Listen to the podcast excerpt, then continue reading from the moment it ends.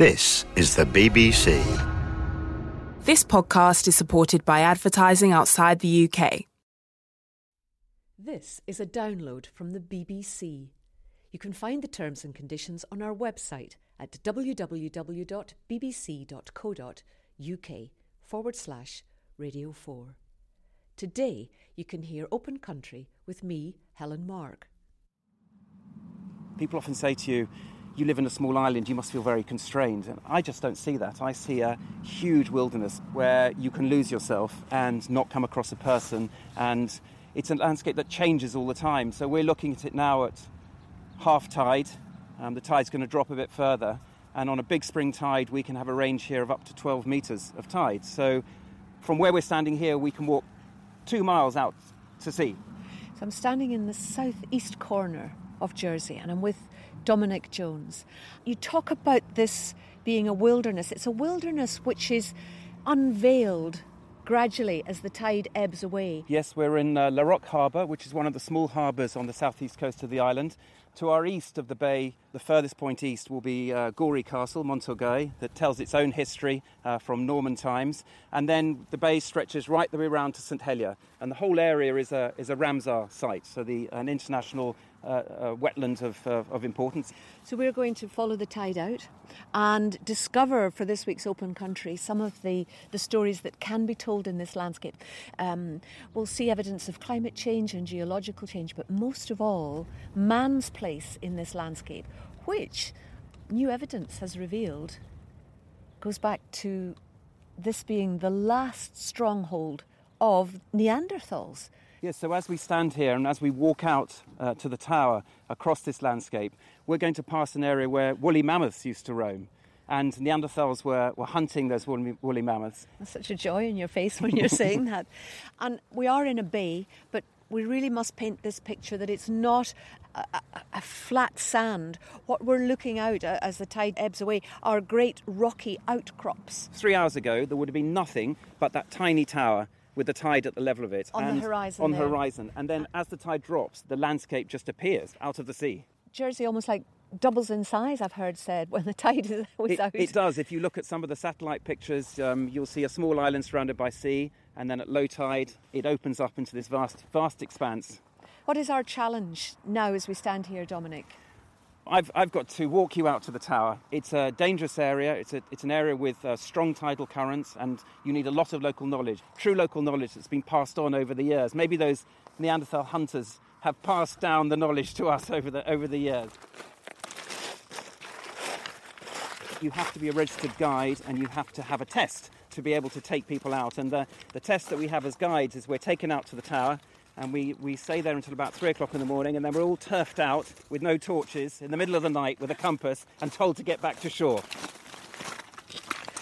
So we leave the sand, we cross a um, broad stretch of shingle, and now, in a way, we're coming onto a mix of both here. And we have very good company with us, Dominic. We have Bob Tompkins, who, um, well, a lifelong passion. Yeah, I'm glad you said that for this particular landscape, and we're going to explore some of the things that you've been doing some incredible survey work in. Yes, the, these days on the spring tides, my wife and I spend probably half our week out here because we're currently doing a, a survey of the, the big flood gullies that we have here. And it's, it's a unique environment this, it's not found anywhere else. You've got rock pools, but these are not rock pools. These are flood gullies. And we've also got Mike Stentiford. Who would be, hello Mike, a bird watcher. Indeed, yes, an all round sort of hat wearing uh, bird watcher, yes, indeed. So if you see anything as we go along, I, I know. I know there's a gull or two perched on the rock over there, Mike. We're yeah. maybe not so interested in them. I believe there's lots of other very interesting things come to use uh, this place. We're heading down gullies. So Bob, that's your field, isn't it? We're surveying simply because uh, effectively it's, it's like diving an intertidal area. The, the, the, species that you find here are the spe- same species that you find offshore if you were going to be scuba diving. You mean in deeper water? In deeper water. You find yes. them in these, well, we might call them rock pools, but they are much more impressive than they, that. Yes, they are. The two big gullies are, one is just on a kilometre long, and the other one's very close to a, a kilometre and a half long. Mike's just spotted a, an egret, I think. Was it the call that attracted you first of all, Mike? It was, It was, quite it- shrill, wasn't it? Um, the common terns. Um, we have an offshore reef, Les Écreux, it's just to the uh, uh, south east of us here. And a small colony of common terns they breed there every year. And I noticed that one of them flying over actually carrying food. So it's a long way to go, but uh, obviously that's their territory. We're feeding their young. Now we've, we've we've just stopped and we've clouded the waters a little bit, but Yeah, actually, if we just hold still for a moment or two, it will reveal again. Right. Um, Do you see The- this, this, yeah. orangey mass? here? oh yeah, Right. This is this is a sponge, and these these gullies are actually full of a whole range of different sponges.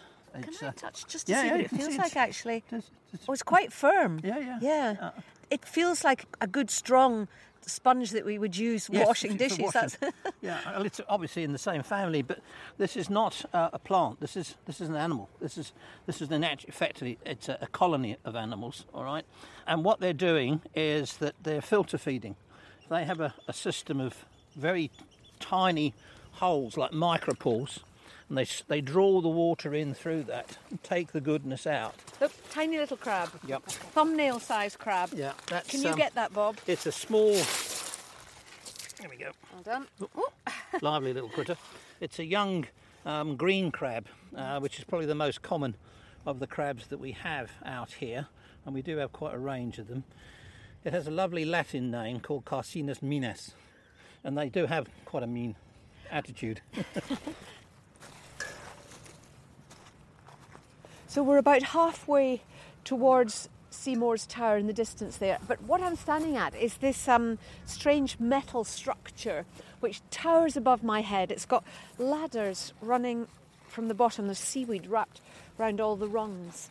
And you can climb up, up towards the platform at the top. Well, actually, it's, it's very high above my head. That's over 20 feet, Dominic, I think, isn't it? It's a great view, but uh, if the tide was lapping at your feet, uh, this is a refuge tower, so if the tide was lapping at your feet and you were going up, you, your, your immediate focus probably wouldn't be the view, it would be getting to safety up on that platform. And then the idea is you wave back to land, and there are lots of eagle eyed people living in the, the houses on the shoreline who would spot you and would call the inshore rescue, or indeed would, might even paddle out on their kayak to uh, come and help you. I, I, I guess if you, if you didn't see the seaweed on the top of the tower, you wouldn't really believe that the tide was going to be there. So in six hours' time, we would be under 15 foot of water here, 20 foot of water if we were still on the ground. We're getting more and more red seaweeds now, Yes. aren't we? Yes, we So are. walking That's out. a good observation. Uh, this is this is a, a, almost like a traffic light system, if you like, in that when we're closer inshore, you'll, you you see that the, the weeds themselves are a much brighter green, like this ulva, the sea lettuce that we have here. Then, as you move into the middle ground, you have the brown weeds, and then you have the reds. Now, the red is if you're walking out on the beach system like this and you don't know the area, um, is a warning, uh, and it's a warning that you're going out into deep water. Um, and you know, if you don't know the area and you're trying to find your way back, and the and the weeds are becoming progressively darker red, you're walking the wrong way. When we see, we just, uh, Mike just spotted a, a heron, was it? Was it a heron we spotted then? A grey heron, Grey yes. heron. Um, they don't breed in Jersey. They, they breed across the way on the Normandy coast. So I always say if anybody does meet one on uh, un- under these conditions, then you must speak to it in French and not in English because they won't understand the words you're talking about. Um, but from the bird watcher's point of view, I would say that this area really kicks in from about October onwards, October through to March. Literally thousands upon thousands of wading birds that come here. So it's a wonderful food store for, for birds here. I've been standing here and seen a formation coming over the French coast. They're at the end of their trip from Siberia and they touch down around you and the cackling and the noise. It's like the excitement that we've arrived and it's we we're away from the snow and the cold and uh, we can stay here for the winter. It really is an extraordinary sight.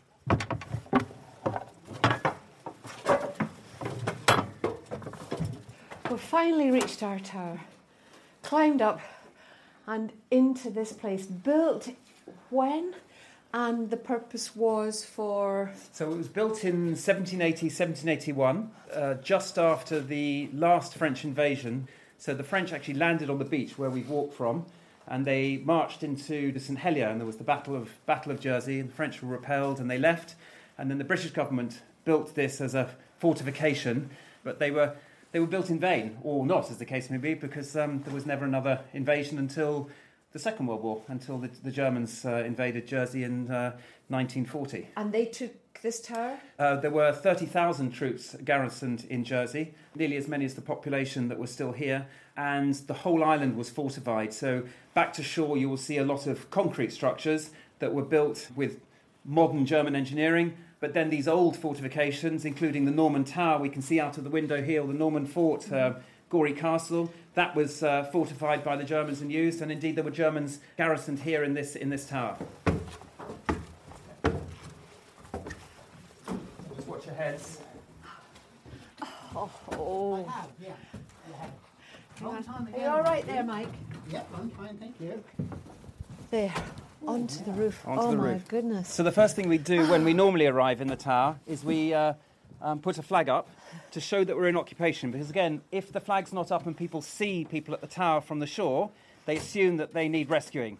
And here we are on the roof, and we turn round the other way, and Jersey just seems so far away, doesn't it? All the rocks and the gullies and the sand and the shingle that lie between between us and them. And we see um, a story both modern and ah, immensely ancient. So over here, just to the um, to the south of the tower, you can see one of those gullies that Bob described, but it's cut off. And the reason there is it's not a, an old riverbed; it may have been an ancient watering hole from prehistoric times. And we found uh, flint artifacts when we've been walking in the water there, probably from hunters that were drawn to the area to hunt the animals there. So we're looking at this landscape, and we can see evidence there of an, an area where our ancestors, our Neanderthal ancestors, were, were walking 200,000 years ago. Maybe, maybe, who knows when it was.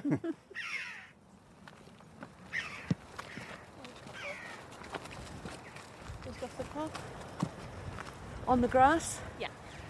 Oh, and there's several lovely. more have just risen into the air. Oh. Ah.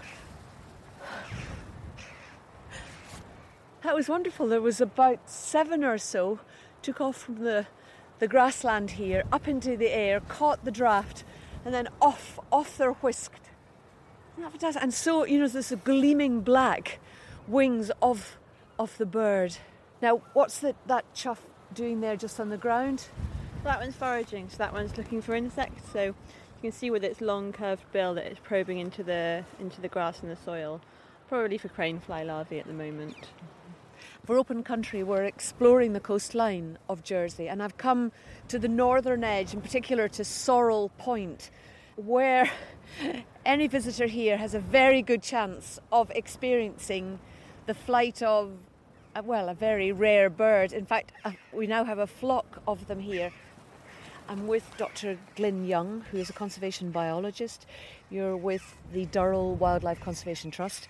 And then Harriet Clark, you're the field assistant in the reintroduction of the chough to Jersey. So we're trying to restore the coastline for a whole variety of birds, and a lot of that is to just reduce the cover of bracken here, either through grazing with sheep or through encouraging farmers to farm some of these fields again. One of the birds that's missing is the red-billed chough, been missing 100 years. It's a member of the crow family. Yeah, so it's um, it's quite a small corvid. Um, it's about the size of a jackdaw, um, but it's got red legs and a red long curved bill that distinguishes it from the others. And very rare. Yeah, and it's very rare in the UK. Um, in England, you only find it around Cornwall, um, and there's population along the coast of Wales and up the west coast of Scotland, but generally they're not doing so well. We're desperately trying to uh, make sure they don't disappear. And what have you done to do that then? This Well, what- reintroduction? What we did here with these choughs is we've taken birds bred in captivity, principally from Paradise Park in Cornwall, and we brought them over to Jersey, partly to breed up some more here in Jersey, but also to release directly into the wild. Look over our heads. The the ones that are are free and and and wild now. That's a Yes. good sight. Isn't that a good sight? And also, if you think that 15 of those 16 birds you can see were born in captivity, And it, it's the 16th as it were, that's the real special treat for you? Yes. 16th one is Dusty, and Dusty was hatched this year in the quarry.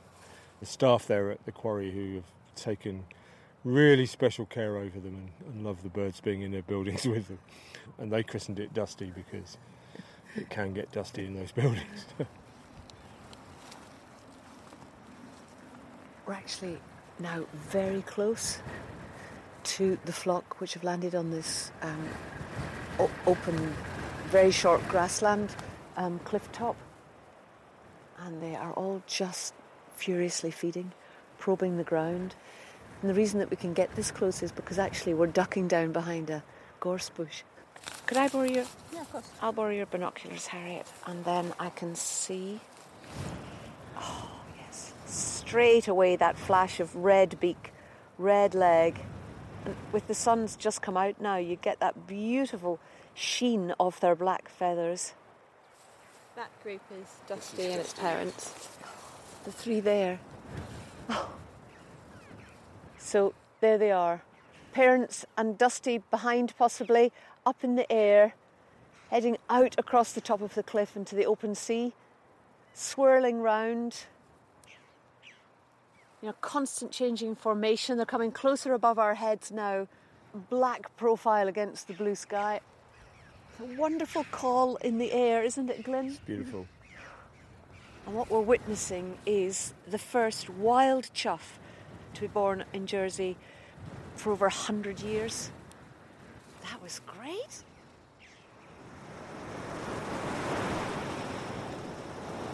The sediments that make up this cliff here accumulated from at least 120,000 years ago. And what really jumps out at you is you've got this big line of rounded boulders about a metre and a half up. The sand is very wet at the base, but I can reach out and I can touch this boulder line.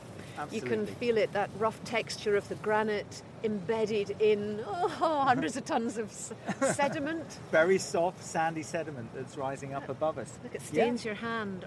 125,000 year old beach. This is Portelet. Portelet, Bay. yep, that's right. And I'm with Dr. Becky Scott um, at the British Museum That's right, yep. and Matt Pope of University College London Institute of Archaeology. Now, we got a tantalising glimpse into the ancient past and man's use of the landscape then when we were walking out to Seymour Tower. But to get a clearer, a deeper understanding of that, I've come to spend some time with you two. Well, we've come to Jersey every summer for the past six years. We're an archaeological project drawn from a number of different departments, investigating not only the deep past of this landscape, going back perhaps up to 300,000 years, but also that landscape that you were exploring out to Seymour Tower, what lies beneath the sea. What's so exciting about working here is that we're right on the tip of what's an inaccessible, vanished landscape because it's now underneath the sea. You know, go back 60,000 years, 180,000 years, you're, you're back in a cold period, a glacial period, and the sea that we can see in front of us would be miles back as, as the global waters of the oceans are locked up in sort of expanded polar ice caps and, and glaciers. So, actually, in front of us, you'd have an exposed landscape, which is somewhere that we struggle to explore today. But actually, this island gives us a little key into looking out into that landscape. So Jersey is very important in trying to develop the story into the deep past. I think we've got two things coming together on Jersey. One of them is that Jersey has a rich concentration of archaeology because it's an island now, surrounded by sea, but in a real sense, even with the sea level lowered, it's a topographic island. It's going to draw the eye, people are going to make a beeline for it, so we get a concentration of activity. All the hunting may have taken place out there below the sea level, but here's the place where you've got the caves, you've got the fresh water, you've got the habitation sites. And you're talking about which peoples? early Neanderthals, later Neanderthals, and then at some point in one of these cliffs or one of these caves here, the point where Neanderthal populations in the region are replaced by our own species, modern humans. Now, what we're going to do is take a bit of a walk away from Portelet to, La Cotte de Saint Brelade. Mm-hmm, and we're going there because Because it's the most important, richly provided Neanderthal site in northwest Europe.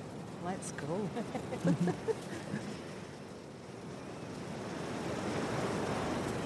So, with Matt and Becky, we've come up to the cliff edge, but here I have a view out to sea, and there's a great squall of grey rain rushing towards us. So, what we're going to do is, and we can thank the German occupation for this, is we can shelter in one of their bunkers. Oh. Look at that coming in there. That's a really Isn't squall. What would this have been used for? Because Well- there are, there are um, rail tracks coming up to the back wall. Well, we're not great experts on German concrete, but it looks as if there was either a, a gun installation here or even a searchlight that was on rails and would have been moved backwards and forwards, or even to take the recoil of the gun. But of course, these whole headlands around here are very heavily defended um, by the Germans during the Second World War. And we're very close to a big battery at Noirmont Point, which was part of a heavily defended naval artillery battery. Well, we shall shelter here in the peace and quiet.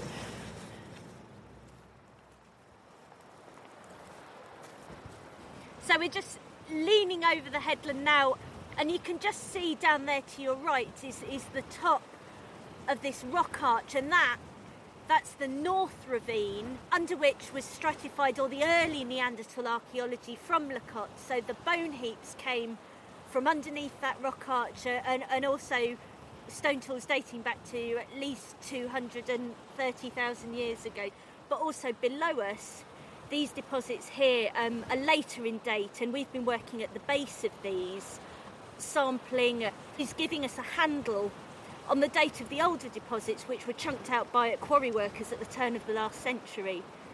So, what we've been able to do, really through sort of keyhole surgery, is get a handle on the final Neanderthal occupation. It's so wild, and the waves are crashing against the rocks below. But um, let's just take a few steps back. It is windy. because Neanderthals are coming here on and off throughout this whole period, we have a continuous record of their presence and their absence and their changes of behaviour. And there go the peregrines. we might hear them coming over. Did you hear that? There they are there. Look at that, just lifting Yeah. up on the, the draft. They're the modern predators of La Cotte. Perfect hunting territory. And they're really good company. Right over our heads. Look at that. Light and airy, but a killing machine. Oh, Getting ready maybe to make a dive soon. Well, this seems to be somewhere that people have come to again and again and again for over 200,000 years. So we see Neanderthals disappear from this site twice, associated with the bone heap, so it gets very, very cold. Neanderthals and all the other animals who are living in this landscape go extinct, but then they come back again. So there's something about this place, and there's something specifically about La Cotte and this headland that's drawing people back here time and time again. It's fascinating. what finds were being made that helped you build this story? We have an archive of over a quarter of a million artifacts spanning 200,000 years, maybe as many as 12 separate occupation horizons. So it's an incredibly deep sequence of intense archaeological material. And those artifacts are, for example, Well, they're predominantly stone tools and they're using a mixture of flint, which doesn't occur naturally here in any kind of good source. So that's probably been collected from submerged sources now underneath the seabed, but also local raw materials as well. And by looking at changes throughout um, the sequence in whether exotic raw materials are coming in or they're using local raw materials, we see them changing their reaction to that landscape over time. how important is this very old story for modern Jersey? It's not something that you necessarily need to have in a museum because, in a sense, the island is a product of ice age processes. The beaches and the headlands are a product of those processes. And so, just by enjoying this spectacular landscape, if you come armed with a little bit of knowledge, it's very easy to populate this landscape with ancient hunter gatherers. And through the discoveries you've made, you have the opportunity of seeing, visualizing when that change happened from Neanderthal to a modern human Population. Yes, you can see that happening here at La Cotte. That's We- what's astounding. We know there would have been a time when the Neanderthal populations were replaced by modern humans, and anywhere in this region, if it's going to be preserved anywhere, it's going to be preserved in those sediments directly in front of us there.